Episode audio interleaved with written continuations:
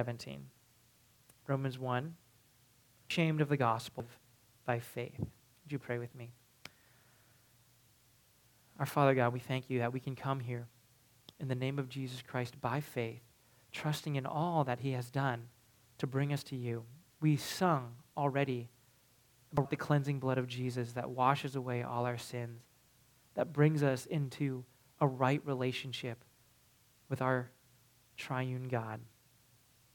We pray that as we sense your love, Father, that the Lord Jesus would be leading us through this time and that your Holy Spirit would be opening our hearts and minds and applying these words to our heart that we might live in boldness of the gospel, not with shame, but knowing its great, uh, the great weight of what you have done for poor sinners like us to bring us to you.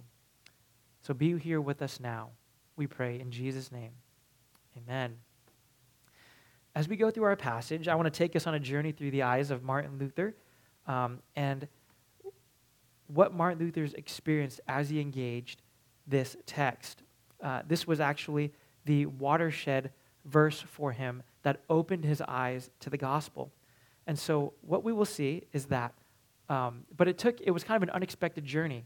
Um, when Martin Luther first encountered this verse, he was deeply troubled by it. In fact, um, it, it kind of ruined his life, and he found himself in a prison. So, we want to see what, Mar- how Martin Luther got that from this verse.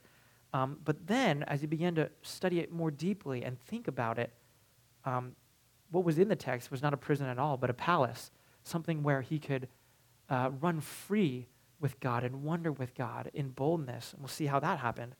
And lastly, uh, that as Martin Luther realized the freedom that he had from the gospel, from a prison into a palace of God's grace, it put, made him a person who was transformed for mission. And the rest of his life was used um, for the benefit of all people to hear the gospel, and we benefit from his work today. Um, and so, uh, in order to see the impact of this scripture, um, I want to start where Martin Luther started, not in verse 16, but actually in verse 17.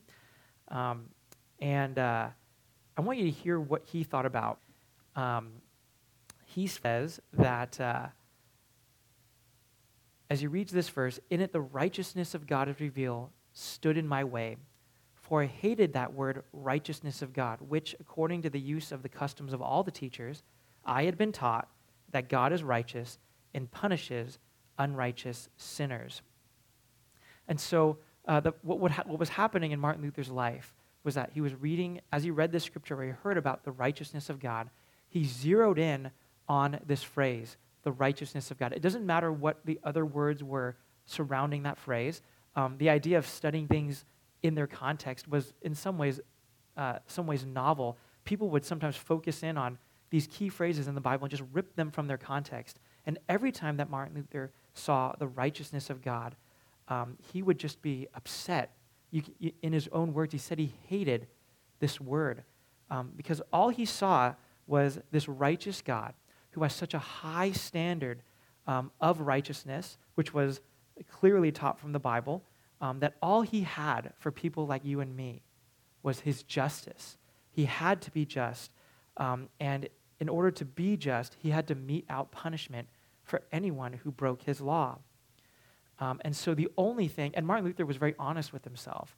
Um, when he looked at his life, all he had to look forward to with God was punishment. And so you might ask, where did that, that's a weird thing for someone to, to think of, where did that come from? And where it came from, as he said, was all his teachers. See, Luther wasn't reading the Bible, he was listening to what all his teachers were saying, and they were, and all he heard was condemnation um, and this punishment that God was going to give to everyone who broke his law, and that's that's all he had. And so on on this one hand, as Martin Luther is listening in church, he begins to hate this idea of the righteousness of God. So that's what was happening on one hand. But on the other hand, Martin Luther was an exceptional lawyer. Before Martin Luther became a uh, his father was a mineral hardworking family. His grandfather was a farmer, and then uh, his father was a mineral miner. And they had worked so hard so that Martin Luther could not work these laborious jobs. He could go to university and study to become a lawyer. And Luther was groomed to be an expert in the law. Uh, and he was derailed from that practice when he was caught in this famous thunderstorm. And as he thought he was going to die in this thunderstorm, he prays not to God, but to Saint Anna, which is Jesus' grandmother. And, and she's the patron saint of sailors and protectors of those pe- of people caught in storms, which is kind of funny. And he vowed to Saint Anna that if she delivered him from this storm, that he would dedicate his life to God and become a monk.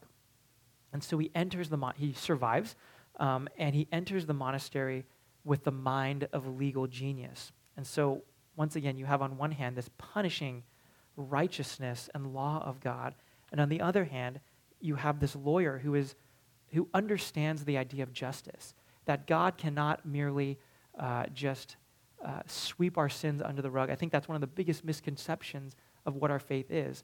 Uh, people think that Christianity actually makes people worse, that it allows people to do horrible things and then sort of just get away with it. Um, and, and so Martin Luther is, is grappling with these things and these, these weighty concepts of his righteousness and also that God, in order to be a righteous God, a righteous um, God of the world, cannot just sweep sin under the rug. It even says in Proverbs that it is an abomination to acquit the guilty. And we sort of know that uh, when you hear about a murderer, a child molester, who, who gets off of a prison sentence, um, something they, they should have, but through a technicality, they just get set free from prison. There's something in you that says, that's wrong. And Martin Luther knew this. Um, and, but because he had these two hands of God's righteousness and this mind of, mind of a lawyer that he, that, that he was trained in, he was full of guilt and fear. That's all he had to live with. But the church had a solution for Martin. But the solution was not Jesus. The solution was to try to live a good life, the best life that you could.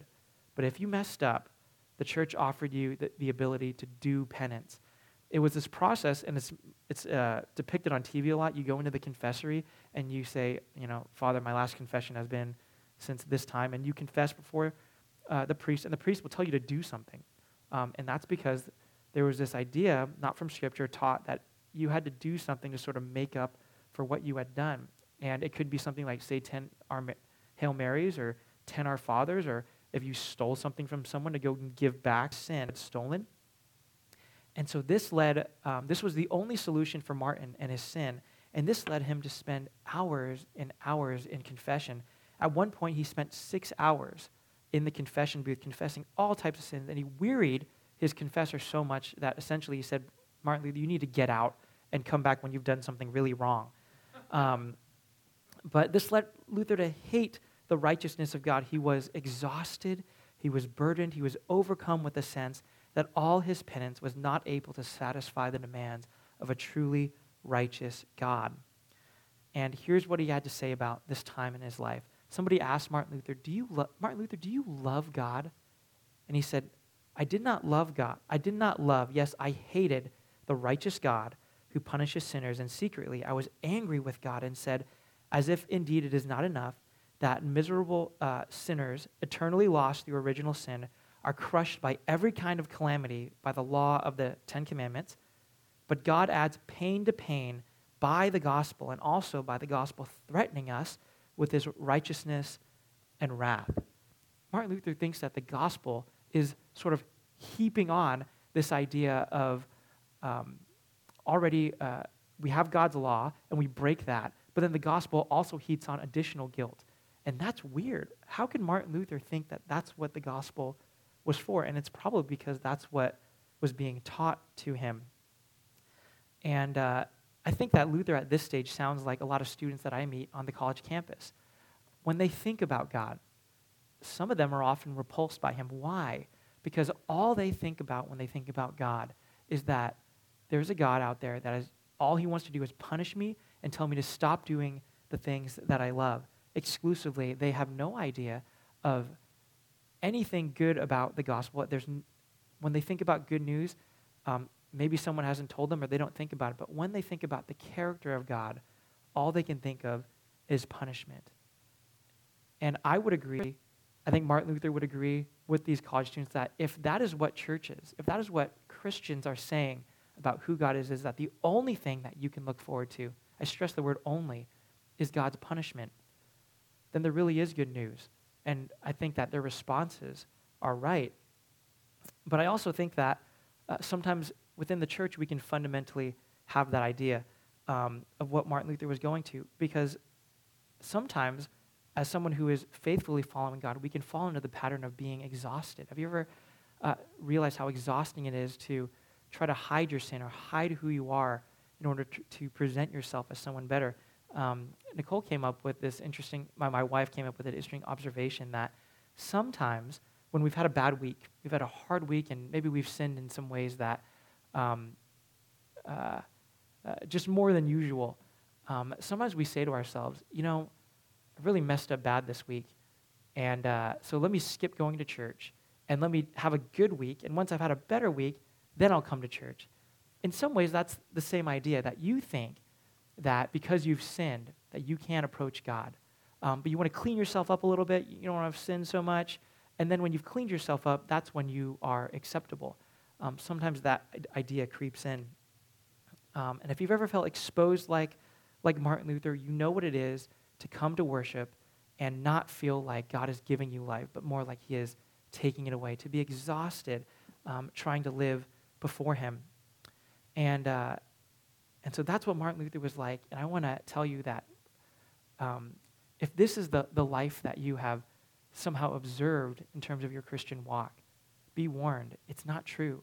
This is not what the life, life of walking with God was meant to be like oppressive, guilty, unfree, in a prison. And so, how did Martin Luther find the light and walk towards something that was genuinely free, something that gave him life? Well, when Martin Luther was in the monastery, um, he couldn't just be in confession all day feeling guilty. Um, he actually had a job to do. They, uh, in the monastery, they, they gave you things to do, and his job uh, as I guess maybe the monks recognized how s- the intellect of Martin Luther was to teach the Bible. And so he would give lectures, maybe not quite sermons, but lectures on the Bible. And when he got to Romans, he realized that the words surrounding this phrase, the righteousness of God, which he hated, they mattered. Uh, the context of what was being said mattered. Um, and so let's take a look and read this again. It says, verse 117 says, For the righteousness of God is revealed from faith to faith, for the righteous shall live by faith. Um, the watershed moment for Martin Luther was this realization that faith, not doing penance, was a key part in understanding uh, a relationship, understanding our salvation in Christ. It was faith in Jesus Christ that led Luther from the prison of being weighed down for the awful weight of sin before a holy God. And Luther was not liberated into thin air, he was liberated into this palace, this wonder of God's grace. And by palace, we want to experience, um, Martin Luther experienced the relief of the gospel, being safe finally, being unburdened before God. He experienced the wonder all that was encapsulated uh, in this salvation. And thirdly, the boldness of being before God, not being ashamed of the gospel. And so let's take a look at this palace that Martin Luther found himself in as he realized that faith was the key to a righteous life, not uh, doing more or trying to make up for the thing, bad things he had done. Uh, Romans 1.17 is saying that the righteousness that God requires is not achieved, attained, merited, or earned, but it is, as it says, revealed. And revealed in the Greek is the same as it is in English. It is a, it's in the passive form. And so the gospel message that Paul is not ashamed of this good news because the righteous high standard of God that crushed Martin Luther would be not earned but revealed by those who live by faith. Luther understood that the righteousness of God was so high that no one could possibly live up to it. Um, and so, uh, and it, it's not as if the wrath of God is not in the Bible, it is. Um, every place that talks about God punishing sin or threatening punishment is a very clear idea that God only accepts perfect obedience. And what Romans 1:17 is saying that that high unattainable standard of righteousness of God would be given to people passively as a gift to be received by faith. And what Luther was after, a righteous life, could not be earned. God had to give it to sinners like you and me as a gift. And that gift is the gift of Jesus Christ, who given to, shown to us in the gospel, was God Himself and came down and took on flesh to become like us in all of our weaknesses, having a human body that could die and yet had no sin. He obeyed God perfectly. And before God, he was perfect. But have you ever noticed that also before men, he was perfect? I always thought, in a quick reading of the gospel, that Jesus went to court. And because of this, of people uh, being corrupt and lying about him, that Jesus was found guilty and then sentenced to death. That's not what happens in the Gospels. Jesus is actually pronounced innocent by a human governmental court three times and then crucified. That is an injustice that I think that if we dwell on it is hard to, to contemplate. Someone being declared innocent three times and then crucified on a cross.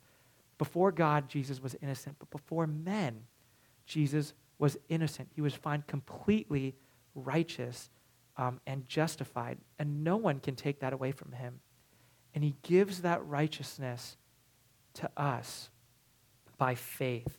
The phrase from faith or to faith tells us uh, in that passage that from the very beginning of our dealings with God, from the very beginning of the Bible, our righteousness before God has always been um, by faith, meaning that we receive his righteousness.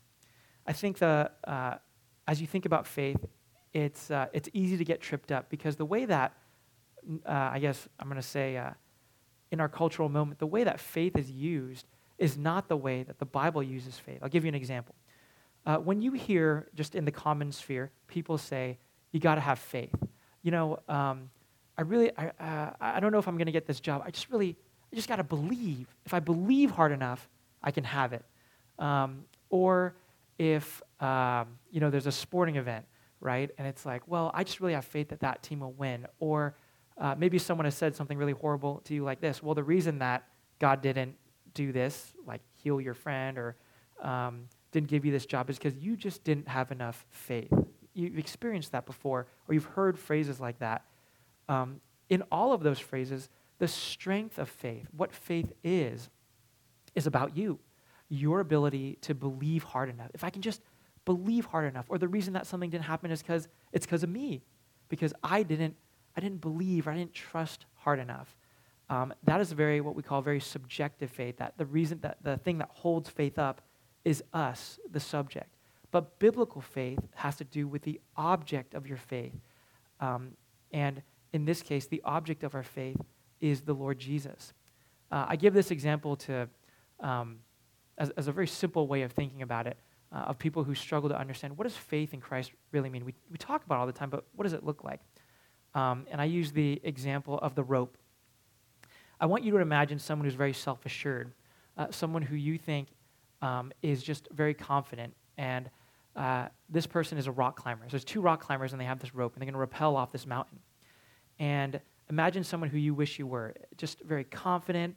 Uh, they've been have a lot of experience. They're going to rappel off this mountain um, with no problem at all. They're very physically fit, but the rope that they have is very flimsy. It doesn't matter what this person feels how strong and confident they feel. If the rope is flimsy and they go and jump off the mountain, rope will break and they will die. They'll die confidently, knowing, thinking that they know all that, the things that they can do, um, but they'll still die. Now, I want you to think about someone who's more like you and me. God calls us to do many things that are hard to die to ourselves, to love our neighbors, um, to go and tell people about Jesus, uh, to walk before Him, things that are often scary and difficult. And so we approach God sometimes very timid inexperienced, and scared. But the rope that we have can hold many thousands of pounds more than our own weight. And so someone who's very timid goes to the mountain and rappels off. And maybe it looks weird and it's kind of messy, but it, this person is fine. Why? Because the strength of our faith doesn't have to do with us and our confidence. The strength of our faith has to do with the object of our faith, in this case, the rope. The rope is Jesus Christ and his promises the, it, there's lots of reasons to doubt ourselves because we mess up all the time. We're imperfect. But strong faith, true faith, biblical faith says, yeah, but what do you think about Jesus? Is he strong? Is he faithful? It, it does his blood actually cover and wash away our sins. If you want to have strong faith, stop looking inward. That's not where faith comes from. Look to the object of your faith, the Lord Jesus Christ. The more you look to Him, no matter what's going on around you, no matter how weak or scared you feel, that rope will support you. And so Martin Luther found himself realizing the strength of the gospel because it didn't have to do with him and doing something to make up for what he did. It had to do with what Jesus had done to give us a righteous life. And that is something that he could stand up on forever, that he would not let anyone take away from him or denigrate. And so, um, as we think about the, um, uh, the, the, the primary focus of faith, we see, we come back to our verse, and we hear that it says, it ends with, as, uh, and the righteous shall live by faith. Now, that is a quote that's quoted a couple more times in the New Testament, but it comes from the Old Testament book of Habakkuk. But if you were to go and look at this phrase in Habakkuk, and you would look at the sentences immediately prior and immediately after, you would be very confused. You would say, I think, Mar- I think Paul is taking this verse out of context because I don't see anything here that has to do with um, trusting God's righteousness or his faith uh, or, or anything uh, like he's using it in the book of Romans. Um, and that's when we have to see things in their greater context, uh, the entire context of the book of Habakkuk. And that's just a sort of a, a key to interpreting the Old Testament. Usually, when you look at things in context, you just do that what comes right before, what comes right after. But sometimes you have to read the entire book to get the message. And let me summarize for you the book of Habakkuk. It's very quick. In this time, uh, the land of Judah is being oppressed by this enemy tribe called, uh, any enemy nation called Assyria. And Assyria was brutal.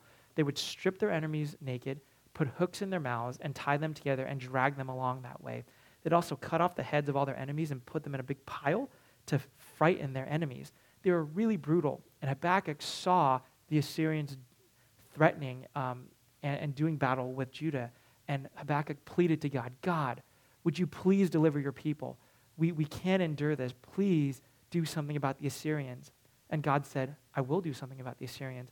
I'm going to raise up an even more wicked um, and more powerful nation called the Babylonians. And the Babylonians are going to destroy the Assyrians. And Habakkuk was like, that's a weird answer.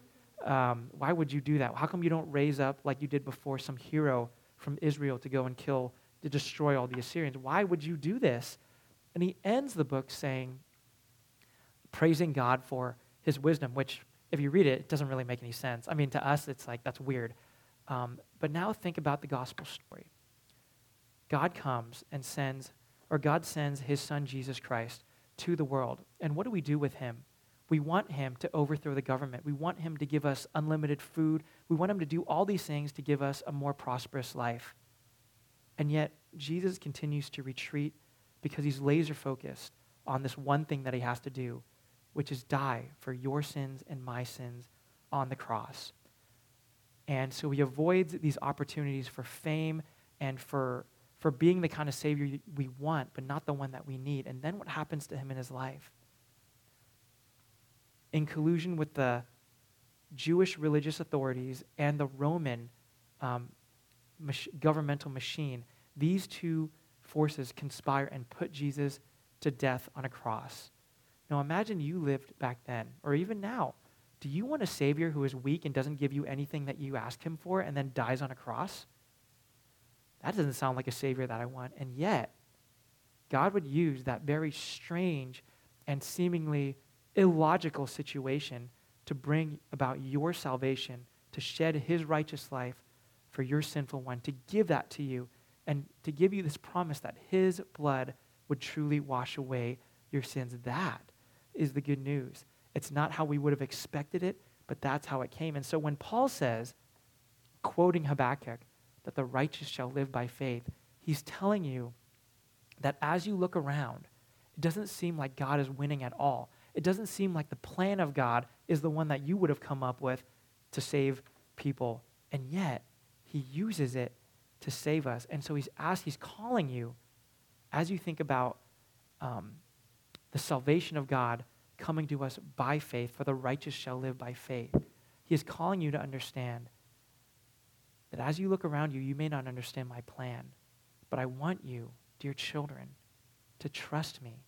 Trust that I know what I'm doing, that I am your loving God, and that through me, you can have this salvation. You can escape the eternal flame. You can come to me in peace and live in a palace.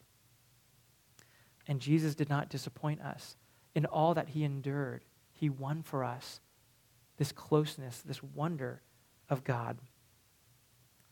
Um, as Luther finally understood what the Bible was teaching and the glory and the peace and the relief and the wonder, he looked around at what the church was doing and he saw that the church was not spending their time focused on this message, but what were they doing?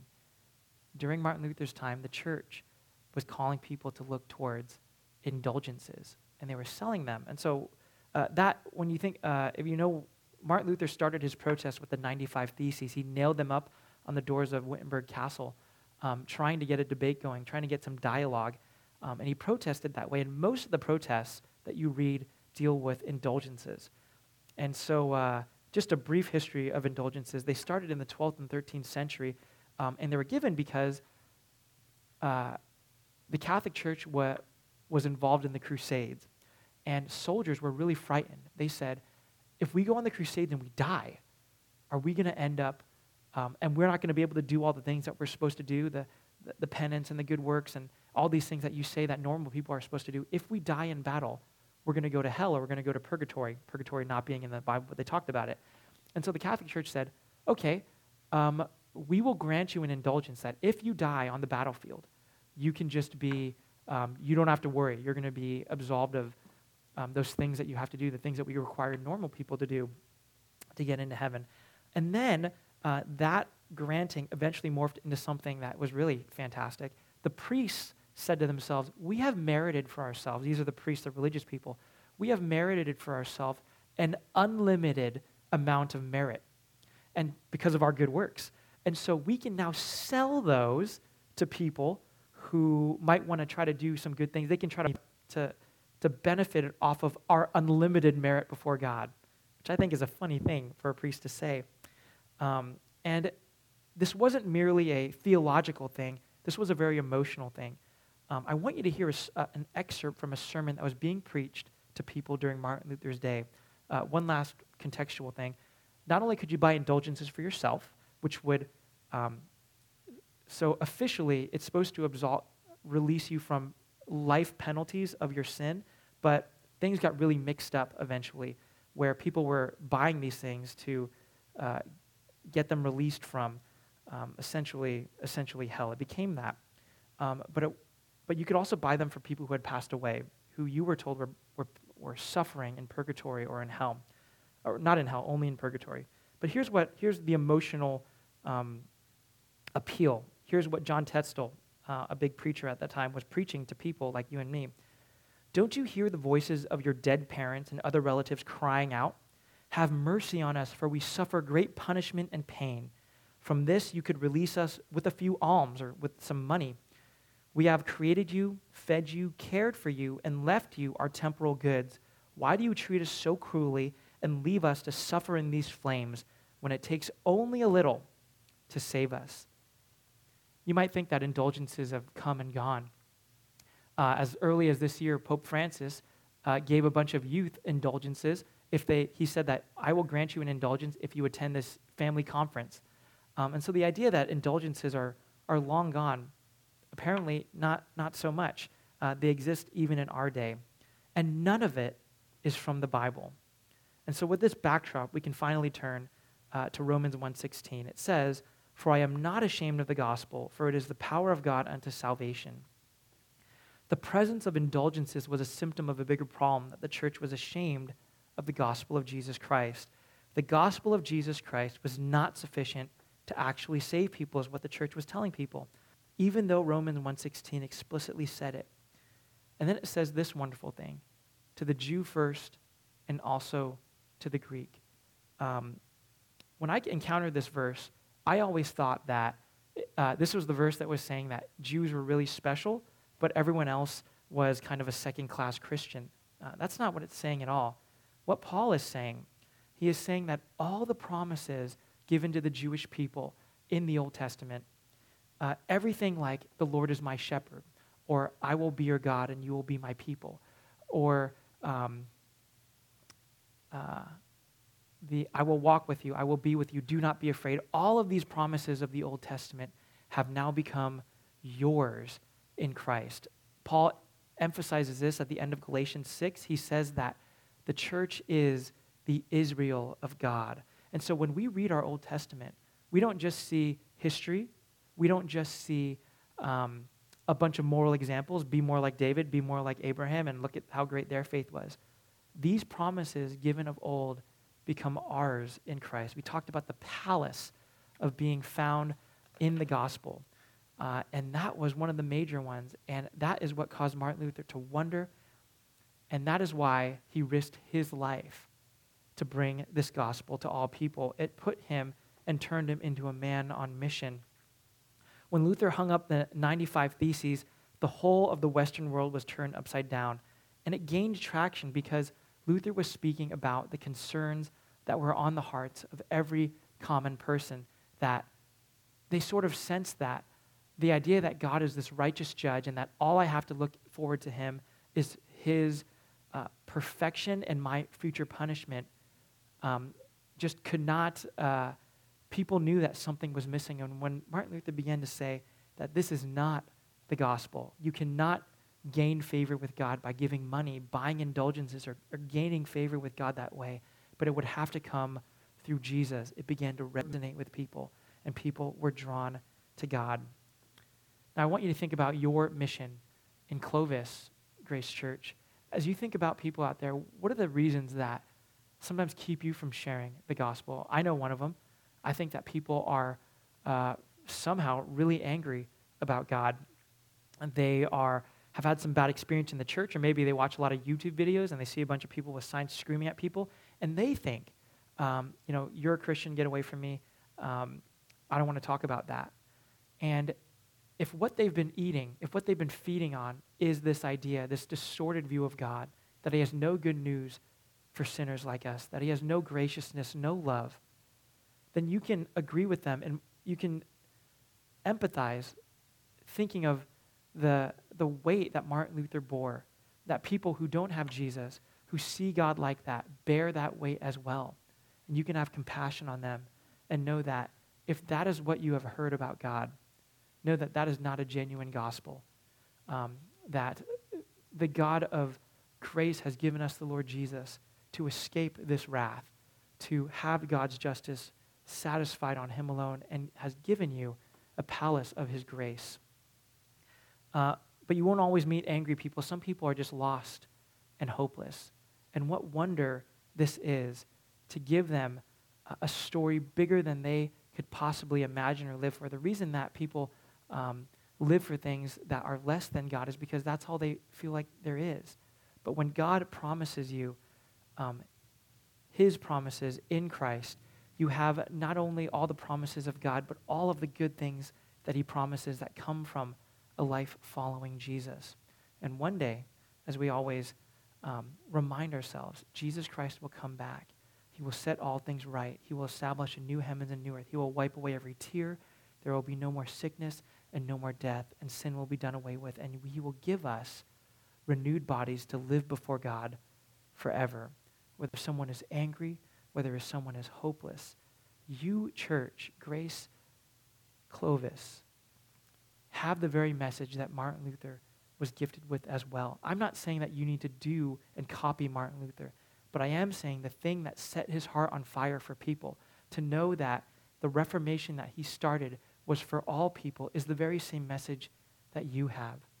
And so as you think about the people, your friends, your neighbors, the campus so close, there are many souls who don't know this gospel. And you, as a church, are here in this community to let them know that there is a God of grace, that He has given Jesus Christ, and He's given Jesus Christ for all people, and call them to believe and trust in Him. What a wonderful mission and calling. Let's pray together. Our Father God, I thank you uh, that you have given.